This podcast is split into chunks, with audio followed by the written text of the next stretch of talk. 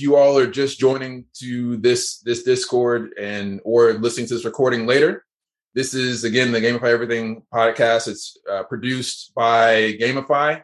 GamiFi is a new IDO platform for launching companies in uh, blockchain gaming, the metaverse, or esports. So if you have seen on repeat.gg, there's a tournament running now. Um, go there to to be a part of that tournament. There's uh, a nice prize there. There's also the last couple of hours in for the Gleam competition for a chance to win a part of forty thousand dollars worth of cryptocurrency. So tomorrow there is the IDO launch. If everyone, uh, if you're just now hearing this, you want to go check out www.gamifi.gg for that information. But yeah, Matt, I, I understand that 100%. That was one of the things that I got concerned about, you know, trying to even think about wanting to do pro, and I've never been anything close to pro. You know, the closest thing for that was like I got really excited about this game called Knockout City, but I've always been concerned about like playing a game so much that it it kind of saps all of the joy out of playing. Exactly. I've actually played Knockout City a little bit, not that much, but I'm familiar with the game. It's like um, when you do something for fun so much, it's it's you can't do something for fun for that long until it gets boring. I like you just burn out out of it. So have you have you stopped playing CS:GO altogether, or is it just like smaller pieces? What is that like for you today? So at the moment, I've restarted doing my YouTube channel again. I still have uh, a great success on YouTube of 400,000 subscribers, and I feel like I owe it to them to still make the videos that they subscribed for. Mm-hmm. And um, I've recently started this journey where I am trying to actually get good at the game. As I said before, I wasn't really a competitive player, and I want to give that a shot because it, it involves me actually strategizing my plays, thinking a different way about the game, and it's actually fun for me to learn to play that way. And I want to share that journey on my YouTube channel with my audience because I don't want to desert it. I've been um, I've not been that active on my YouTube channel, and I want to pick it back up because I do still have a passion for making content. Okay, so you, are thinking that if you kind of shift away from being just kind of a purely content creator to more of a, a content creator as a a um, up and coming professional, that that would might breathe new life back into the game for you. Well, not really an up and coming professional. I just want to still make the videos while not really stressing about the content too much. I just play like one or two games a day, mm-hmm. and I mm-hmm. show my progression of it. Okay. I think it's it's it's, uh, it's a fun way for me to um, balance it with my other projects going on in my life. I have an hour or two to spare on this on my YouTube video, and um, yeah, I still think it's that's a, a, fun way to still make videos. Well, best of luck with you on that. You're definitely going to be subscribing as well because I want to see that journey. Thank you. I think uh, what, what the thing was I did before was like I just played nonstop all day. And I just grabbed the best clips from those videos and put it into a video. But right now I'm just playing like one or two games mm-hmm. and I edit those up for one video. So it's like a different style of content. And I think this suits me better at the moment. That makes sense. Have you seen this kind of recent swell of, uh, I won't call it hatred, uh, shade from the gaming community about NFTs? You know, Ubisoft and a handful of other games. Uh, Discord decided that they, they were going to basically backpedal on their NFT and, and, metaverse plans. Yeah, I've seen it a bit, and honestly, I disagree with it. I understand the point about Ethereum and the gas fees, how it's like bad for the environment and stuff, but Web three is the way the internet's going, regardless if you want it or not. And I get it; some changes are too big for people to grasp onto, but all of these small tweaks that are happening right now from all the big corporations, they're all going to lead up to it happening anyway. So you're kind of disagreeing with something that is going to be the future, at least in my opinion. So why be a little, I don't know, why, why disagree with it and hate about it? Like it's going to happen regardless. Might as well read in on it and see the positive things about it because everybody's moving this way. I agree. I think it would be just like you know trying to argue whether or not the internet is going to be you know around for 20 years, and, people did that 20 years ago. Here we are having this conversation on the internet. Yeah, exactly. Yeah, same thing happened with Bitcoin. I mean, this this is a point being brought up around NFTs quite a lot. Um, people in 2016 were like, "Oh, Bitcoin, yeah, it's blah blah blah, it's, it's this bubble or whatever." Uh, same thing for NFTs, super early. I honestly think like DeFi, um, gamify. That's funny because this is called GamiFi, but like the the, the centralized gamification of, of of the way we're we're headed. Like it's gonna be the future because people that are playing games would want to own. They want to have the actual ownership of their their games and or like items in video games, for example. Like you would want to own this stuff instead of just having it in a centralized place. It only makes sense. I agree. You know, I've been playing video games a long time now, and uh, you know, the games that I enjoyed as a kid, uh, even you know, the earlier days of, of the internet for gaming, so 2004, 2005, like most of those games aren't running anymore, or at least the servers aren't.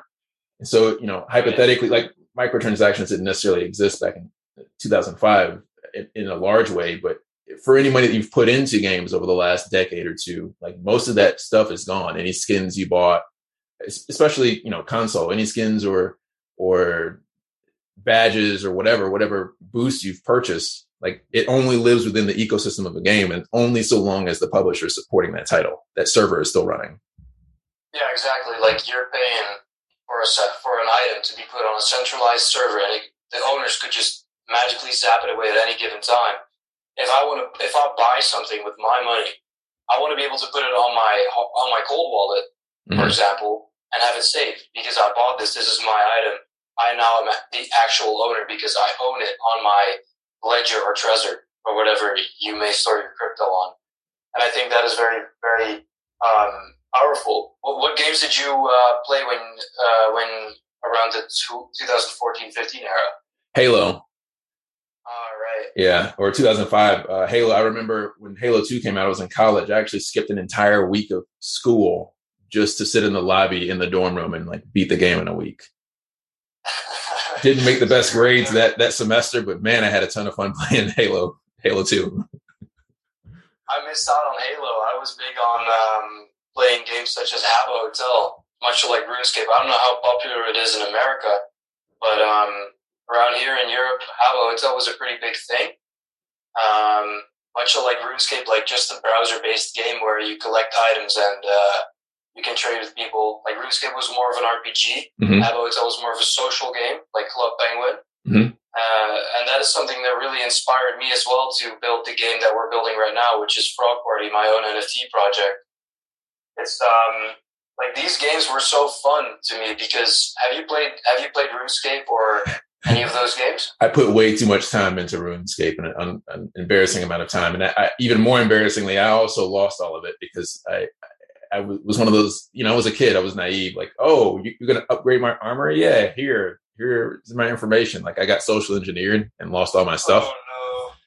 So, I, but you, it's cool when you learn that early, right? Like, I don't know yeah, if anybody's like selling off their RuneScape accounts right now for Ethereum. So, but uh, you know, that the stakes were low then; they're much higher now. Yeah, it's definitely a life lesson. I've, I've been scammed on those games as well. Like, I, I just want, I saw that there was nothing really like that in, in the NFT space. Like, it's a social place. It's like when, when I got on those games when I was younger, I, I'd always share my friends list. I'd check if my favorite people are online, see what they're up to.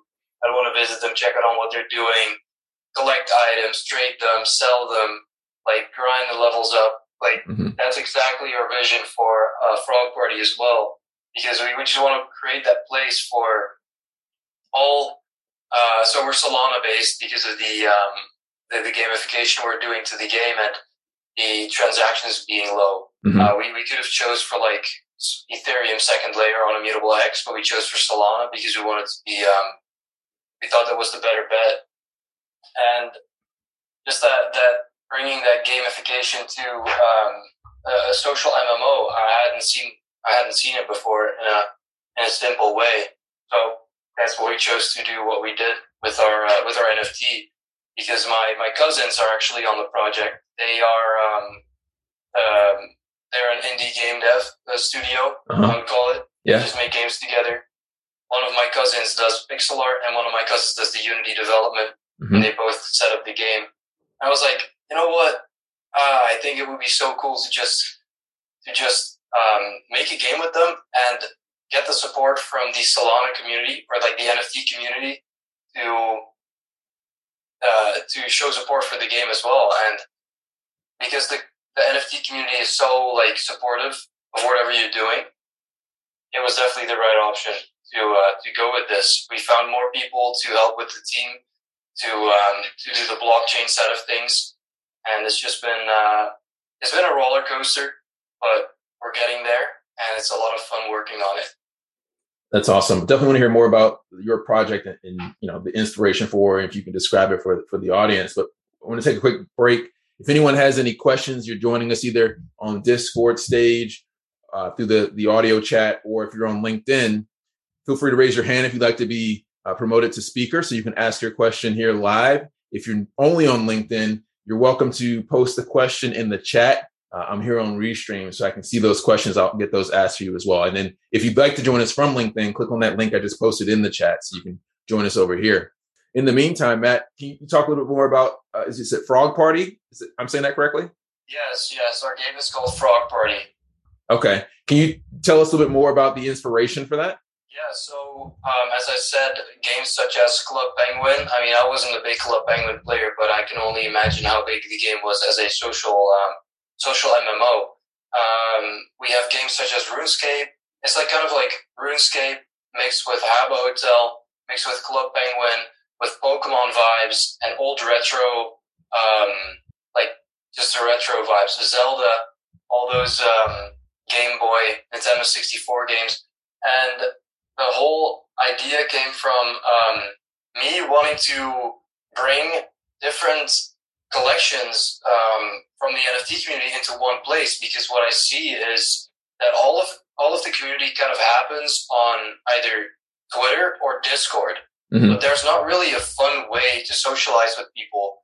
And even and even though Discord is a pretty nice way to do so, um, like Discord and Twitter are often problems for people who want to reach someone who's who is quite unreachable. Say someone has like thirty thousand followers on Twitter and is a is a big face in the NFT community. Like you, that's not someone you you can get uh, attention from. But what if you're walking around in the game and that person is walking around in the game with their character? It would be. It's just like a better way to um, socialize. I thought that that was just a, a great way to bring communities together and bring people together in a fun way you said you've got tremendous support from Solana. I, I agree that, you know, communities are really kind of what make NFTs thrive and, and really the same thing for gaming, right? And I think there's a, a strong correlation between, uh, you know, what's happening in the NFT space in the gaming industry. So it's, it's almost ironic that you have gamers so opposed to kind of the intersection of the two, right? Yeah. Yeah. It's kind of weird. And then you, you, said your cousins are, are indie devs. I, I, worked in the indie space for seven years where I, you know, got into esports.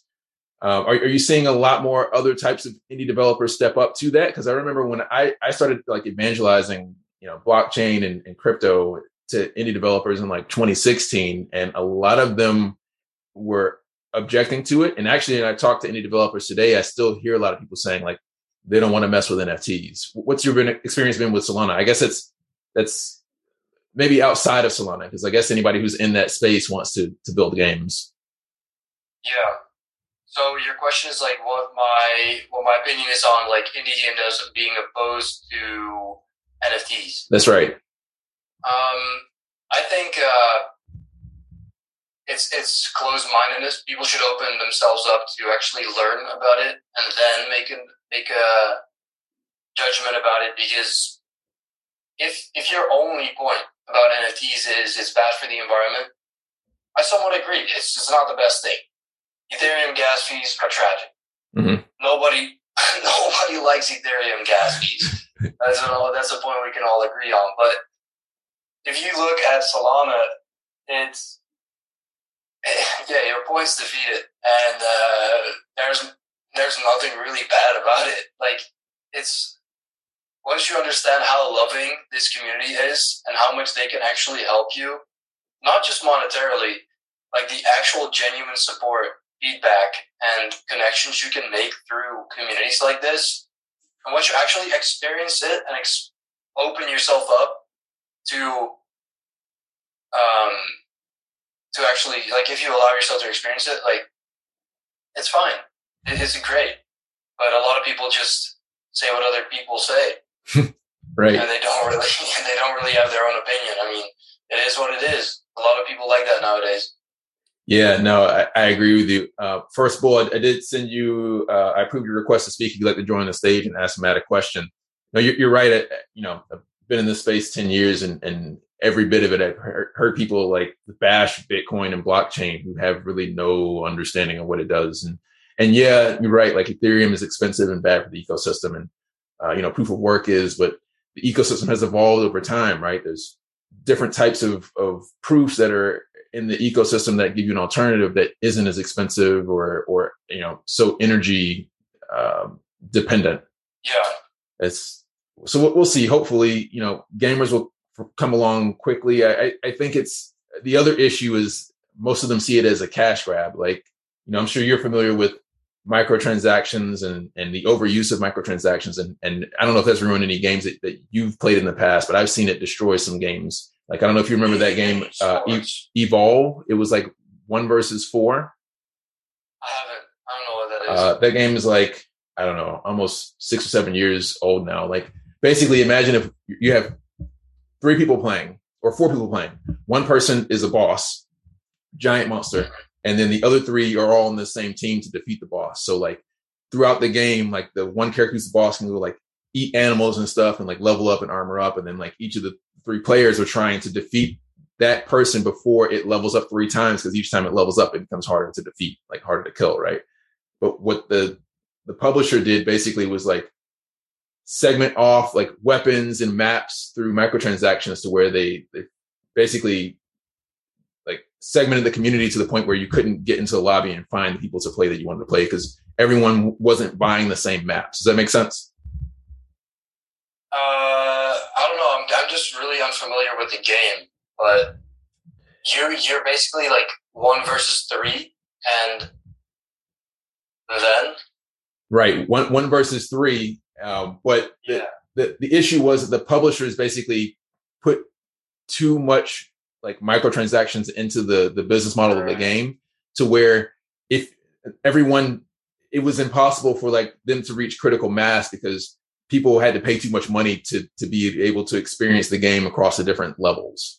Wait, this is a paid game.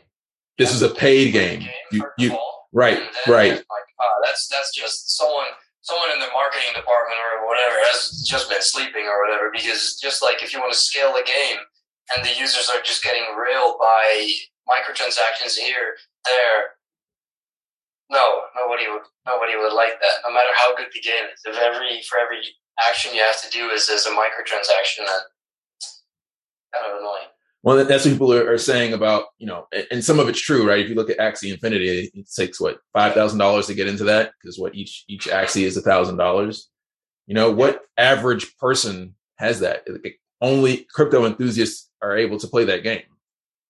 Yeah, that is true. But I've also read the Axie uh, Axie Infinity white paper, and they have a they have like a lending system where like you can work for someone else. Someone else can send you their Axies, and you can fight with those, and you can play with those. So you don't actually need to have your own Axies. Like you can have someone else send them yours, mm-hmm. send them theirs, and then you can play with those. Like there's always system in place for um, for I, I feel like for a big company like Axie, they they've thought of they thought that out pretty well. Mm-hmm. And I agree. Like um, some like if you actually want to buy an Axie, like the it's just hard to get into because it's very expensive. Not everybody could, but that is kind of like how the first people in get rewarded. So that's true. There's an earning model.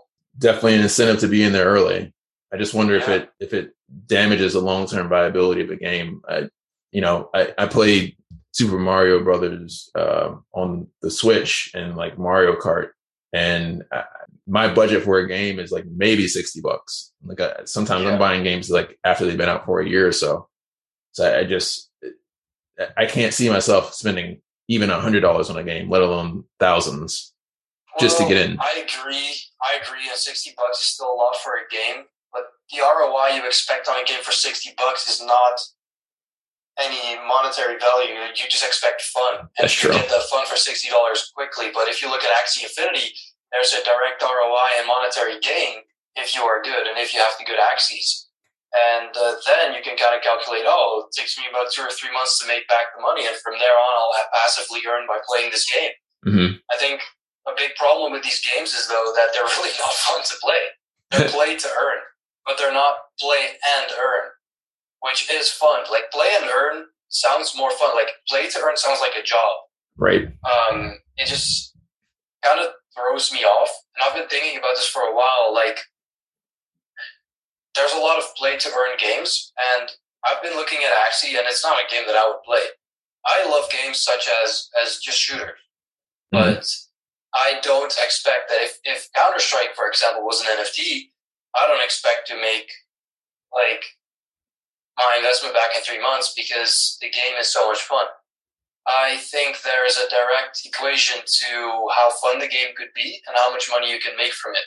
The more you can make from it, the lesser, the less fun it will be. Right. But I think there will be a happy medium somewhere in the future. and that is something we're looking for as well. Like we don't directly aim to be a play to earn game. We're more of a like social MMO that has a play and earn aspect to it. Like we have a system where you can earn our token in game and you can spend that to get new NFTs. But it's not necessarily something you have to do or something that is the main drive of our game because we're more focused on the social aspect of it. Okay. No, I agree with you. I think that makes sense. Kind of having a happy medium. Anything that kind of optimizes for for you earning. Yeah. I think by definition can't be fun. Or or I I, don't, I wouldn't want to do that. Uh, to your example earlier about like CSGO becoming a job. You want it to be something that you do to relax, not, oh man, there's a lot of opportunity yeah. and, and, problems with that in the future. Exactly. And we're just on the tip of the iceberg right now. It's been like, what, three years since NFTs have really, like, and I mean, three years since, say that, since they've been brought to light, three or four years, but mm-hmm. only really you've been taken off with the Bored Ape and the CryptoPunks attention in the last one and a half years. Gamification of it really is something so new we're way too early. And now we see big corporations actually NFT NFTifying their in-game collectibles. Yeah. So I think uh, I think we're looking at something great here, and it's just the beginning. I think it's I think it's going to be great. Did you hear that GameStop is now getting into NFTs? I'm not surprised, but I haven't uh, I haven't seen that. Maybe actually I've seen the, I've seen a post of an article. I didn't read it though. Yeah, they, they're not really all that forthcoming with what they're doing specifically. Um, it's like they had like a landing page with a digital rendering of a Game Boy, and it's like entering your information. Um, we'll get back to you later. I just, I, it's hard for me to see like how GameStop could leverage NFTs in a way that makes sense for gamers, and, and they also don't have a very good track record of being kind of gamer focused. Yeah, I really don't know what's been going on with GameStop in the past few years. I'm also not from America, so it's not really something that I'm too connected with. That's right. I know of it, but do you, you have any major retailers um, over in the UK that that are doing something like that? Have you heard anything? Um, no, I'm, I'm actually from the Netherlands. Oh, but, sorry, my, my mistake. My mistake. All right, it's all right. Um, no, we don't. We don't really have like we have like Game Mania or something. I don't know. It's just like a store where you can sell your games and buy them. But other than that, we have no, no real big brands that I can think of. I mean, they're really just from our area, I guess. Okay. Schmelly24 adding you to the stage. If anyone else wants to ask a question for Matt, uh, feel free to raise your hand and I'll, I'll promote you to the stage so you can do that. Yeah, I think it's great to see while we wait for him to join us. I think it's great to see larger businesses start to do that, right? That's what we need for mainstream adoption. Um, I, I just hope that they they move forward like I don't know, sincerely and carefully. Uh, Walmart just announced that it's trying to do its own NFT play. So, you know, it's going to take larger brands like that to make it happen. I just, if I have to pay for like, I don't know, like an arrow in Zelda, I might stop playing Zelda. Yeah. Yeah. Unless there might be, um, but like, would you really want to own the arrow? Would you want to be the owner of that arrow? Mm-hmm. Like, would you want to have it in your wallet if you were to play it? Yeah, I guess not. I guess it depends on on what it is that that the actual NFT is say you could um, say an arrow would probably be a bit too much, but like an arrow back of 64 for like, well, it's, it's a multi, so Zelda all of a sudden is a multiplayer game. You get 64 arrows for, uh, 10 cents. But if you kill another player, you take all their loot and that loot you can trade on a, on another marketplace and you can sell it to people for a dollar if you successfully take someone else their loot. Like I think that that gives it more of an incentive to pay for the arrows. Yeah, it does. It actually makes it higher stakes too, right? Like Yeah. if your items have have real world value, you don't want to lose them. I didn't Yeah, consider that. Like as in as in the the aspect of it being like I get people want to be be putting their art secure, um, and want to have the actual digital ownership o- over their art by putting it on a ledger or Trezor or whatever cold wallet, Mhm. or even just a regular wallet. But about like in-game items, I don't know.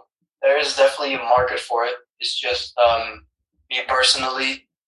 I do not really mind it being too centralized for these small small items, but like in-game skins, I would probably want to. I would probably want to have digital ownership over. Like if I look at Counter Strike, all of my skins that I own, which is like a few thousand dollars at the moment, I recently sold all of them off because I wasn't playing the game too much. I was like, uh, I'm gonna just sell them for crypto and hold that because that is uh, is not centralized. But like the, the Counter Strike inventory is very centralized. It's owned by Valve. hmm They can do whatever they want to it at any given time.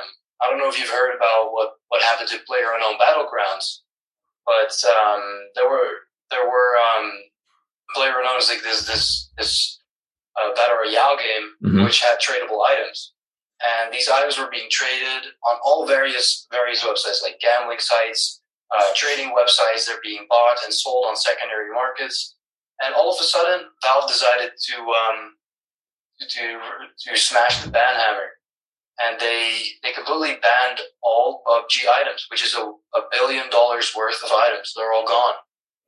So kind of scary here if you're investing in stuff like that and you don't actually own it because it's owned by a centralized place.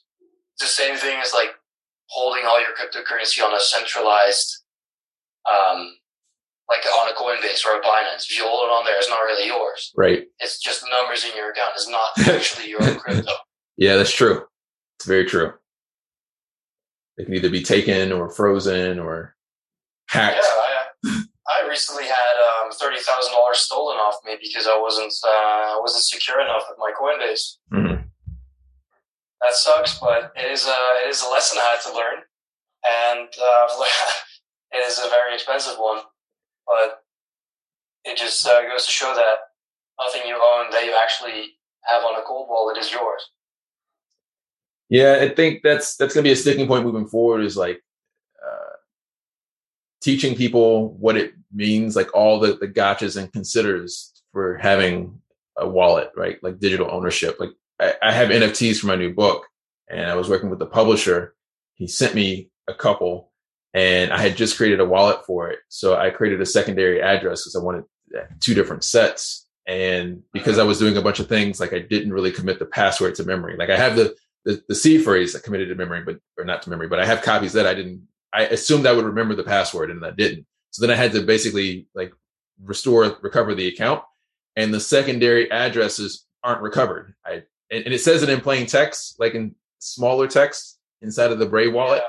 but I, I just wasn't paying attention because I was just trying to do it really quickly, send out the address, and go do like two or three other things. So like now I've got these. I effectively burned the NFTs because I sent them to a dead address. Like I can't get the the access to the wallet. Yeah, that's really annoying.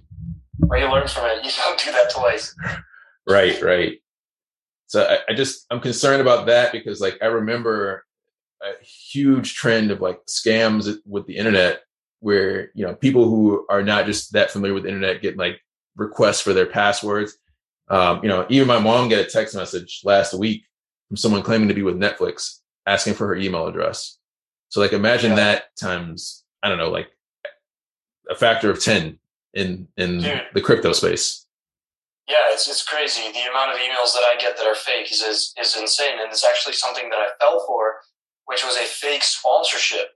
Um, funnily enough, this has to do with with with um, with with a game they call Battlegrounds. It is not affiliated to PUBG, Mhm. but um, to PlayerUnknown Battlegrounds. But it was a fake email promoting this game, and I took the sponsorship deal. But it was like before I'm taking it, I want to try out the game. It looked all legit.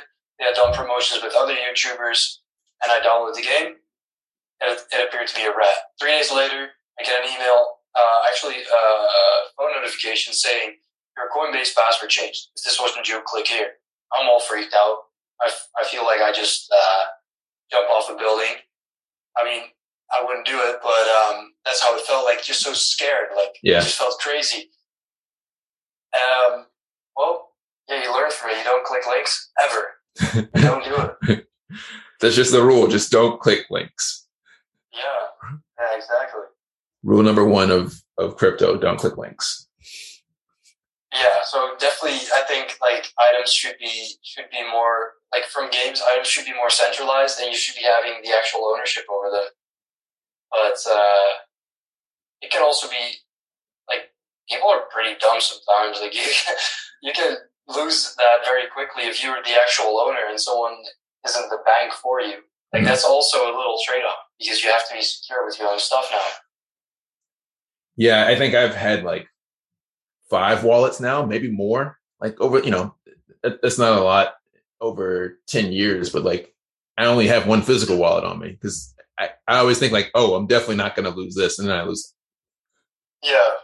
Yeah, exactly. It's a lot of responsibility. Yeah, I, wouldn't be too happy if I lost my wallet. I can only let that happen once. It happened once and then never happen again. I can't, uh, can't do that again. You got to be very secure with that stuff. Yeah, I think, um, yeah, what we're talking about, like the, the bigger corporations, like taking that leap into the quote unquote metaverse, I think it's great. I think it's where we're headed. More and more companies are kind of like getting into NFTs, kind of showing their audience. Like even McDonald's did a, a little NFT thing. Like I saw Adidas did something with with the Bored Apes now. Mm-hmm. Uh, a lot of small pieces, uh, small pieces coming together that are eventually like everybody's getting more and more used to it. How do you help people in your immediate network like warm up to the idea of cryptos and NFTs in general, and then also in games? Uh, obviously, you have your own company, and, and I would imagine that's that's got to be something that you're thinking about. How do I people in my surroundings? How do I? Yeah, how do you how do you like help them on board, or, or I guess socialize the idea, like get them comfortable with like wanting to to embrace NFTs and and crypto and, and especially that in games since you're building your own NFT like blockchain gaming company. Yeah. So first of all, like I kind of live online. I don't really don't really have too many people around me IRL, but the people that I do introduce to it, I, I find it pretty easy to explain for myself, which is the idea of just um, say you have a key to a house, you own that house. But if you're online, you own technically you own nothing. Mm-hmm. So how does it work? So there's this network where everybody can see transactions and everybody agrees that this transaction is real, aka the blockchain. Your key is stored on there and everybody can see that you're the owner. This proves that this is real and you can see where it's been before, where it's going in the future. And if your address is linked to its current ownership, everybody knows you're the owner.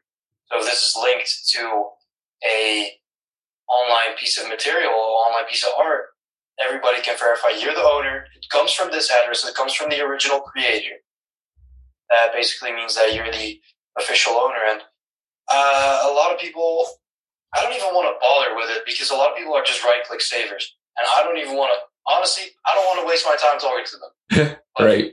They're, they're going to find out eventually and they're going to be too late. It's going to be the same people buying Bitcoin at 65K and selling at 50K and buying in again at 100K and selling at 80K. Like, some people can't be helped, and I don't want to waste my time. But the people that do listen and they ask me, I sit down and I, I tell them exactly what I know. Yeah, I think I need to get to that place too. Is that you know you can lead a horse to the water, but you can't make to the well, but you can't make them drink water. Uh, because exactly. I, I, have been spinning my wheels with, with some folks just repeatedly over the years. Um, I, I, got a question in from Dwayne on LinkedIn. It says, "Do you believe the general public recognizes NFTs as scam or unethical?" Oh man, one hundred percent. Because if you look at it, there's so many, so many um, projects that make so much money. They're they're here in a week and they're gone the next, and they just exited like five million. it happens so much, and you hear so much about it. And the easiest scams are found in cryptocurrency. So mm-hmm. it's easily to be overlooked that there's also a lot of positive things about it. And honestly, those scams are usually quite obvious. Mm-hmm. I must say that scammers are getting a little bit more smart with it, but scams are usually pretty easy to find. And I think those people that do end up getting scammed, as much as I think it sucks for them, it is a big lesson for them to do more proper research into something, you know? Yeah, that's that's one of the mantras, right? Do your own research. DYOR. D- DYOR. Uh, and, yes, sir. And you're right. Like sometimes you just have to learn that lesson the hard way because that's the only way it will stick. Like I, I will never again send out a secondary wallet address. Yeah. Yeah, exactly. No, but like the the objection of of NFTs being closely linked to scamming is true.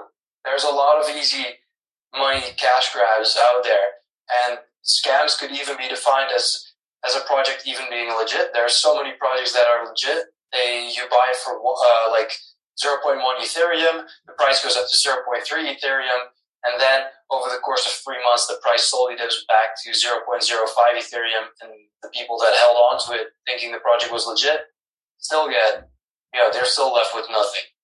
So that's also considered a, a slow scam, in my opinion, like false promises, even though the price went up. But again, it's up to those people to get out when they're comfortable with it. You make it 3x on your investment.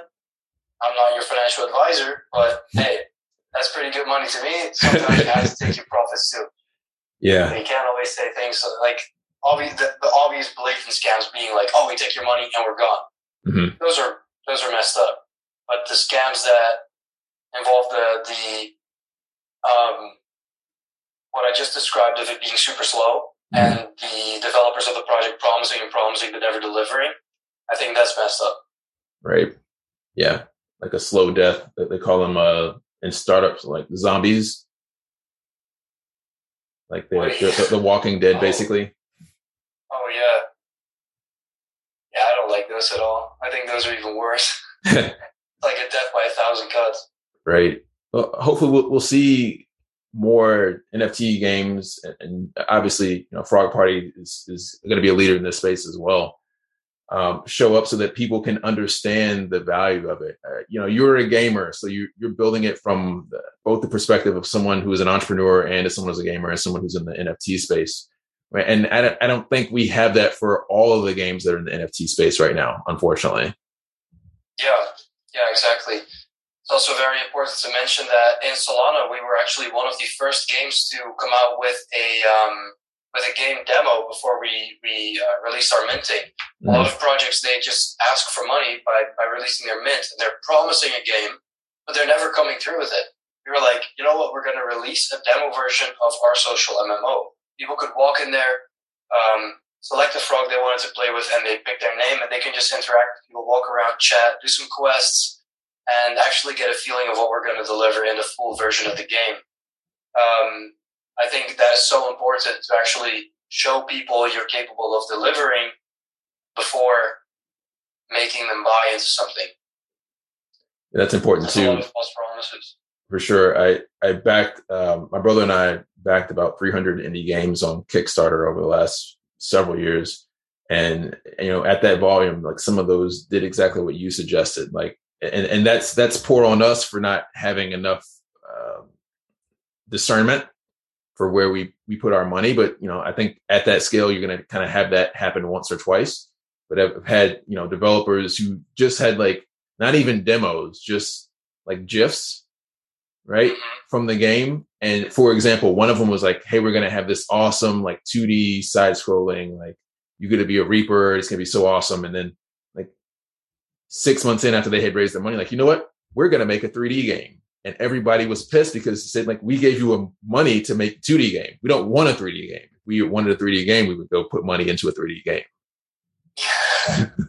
That's just yeah, that's very blatant. That's a blatant fuck you to the community. It is. It is. Well, thank you for your time today, Matt. Uh, if anyone else has any questions you want to get those asked right before we wrap up here, please raise your hand. In the meantime, Matt, can you let people know where they can find you, where they can support you, anything, any major announcements you want to make about your game, or or just any kind of general things you want to share? Feel free to do that.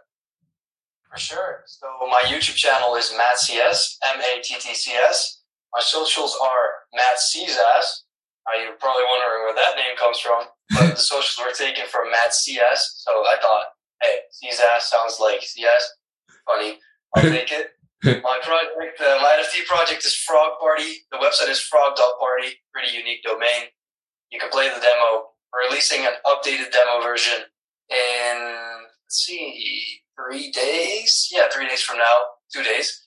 And uh, yeah, it's, it's, it's, yeah, it's so much fun. I suggest just checking it out. Let me know what you think about it. Thank you for having me, Marcus.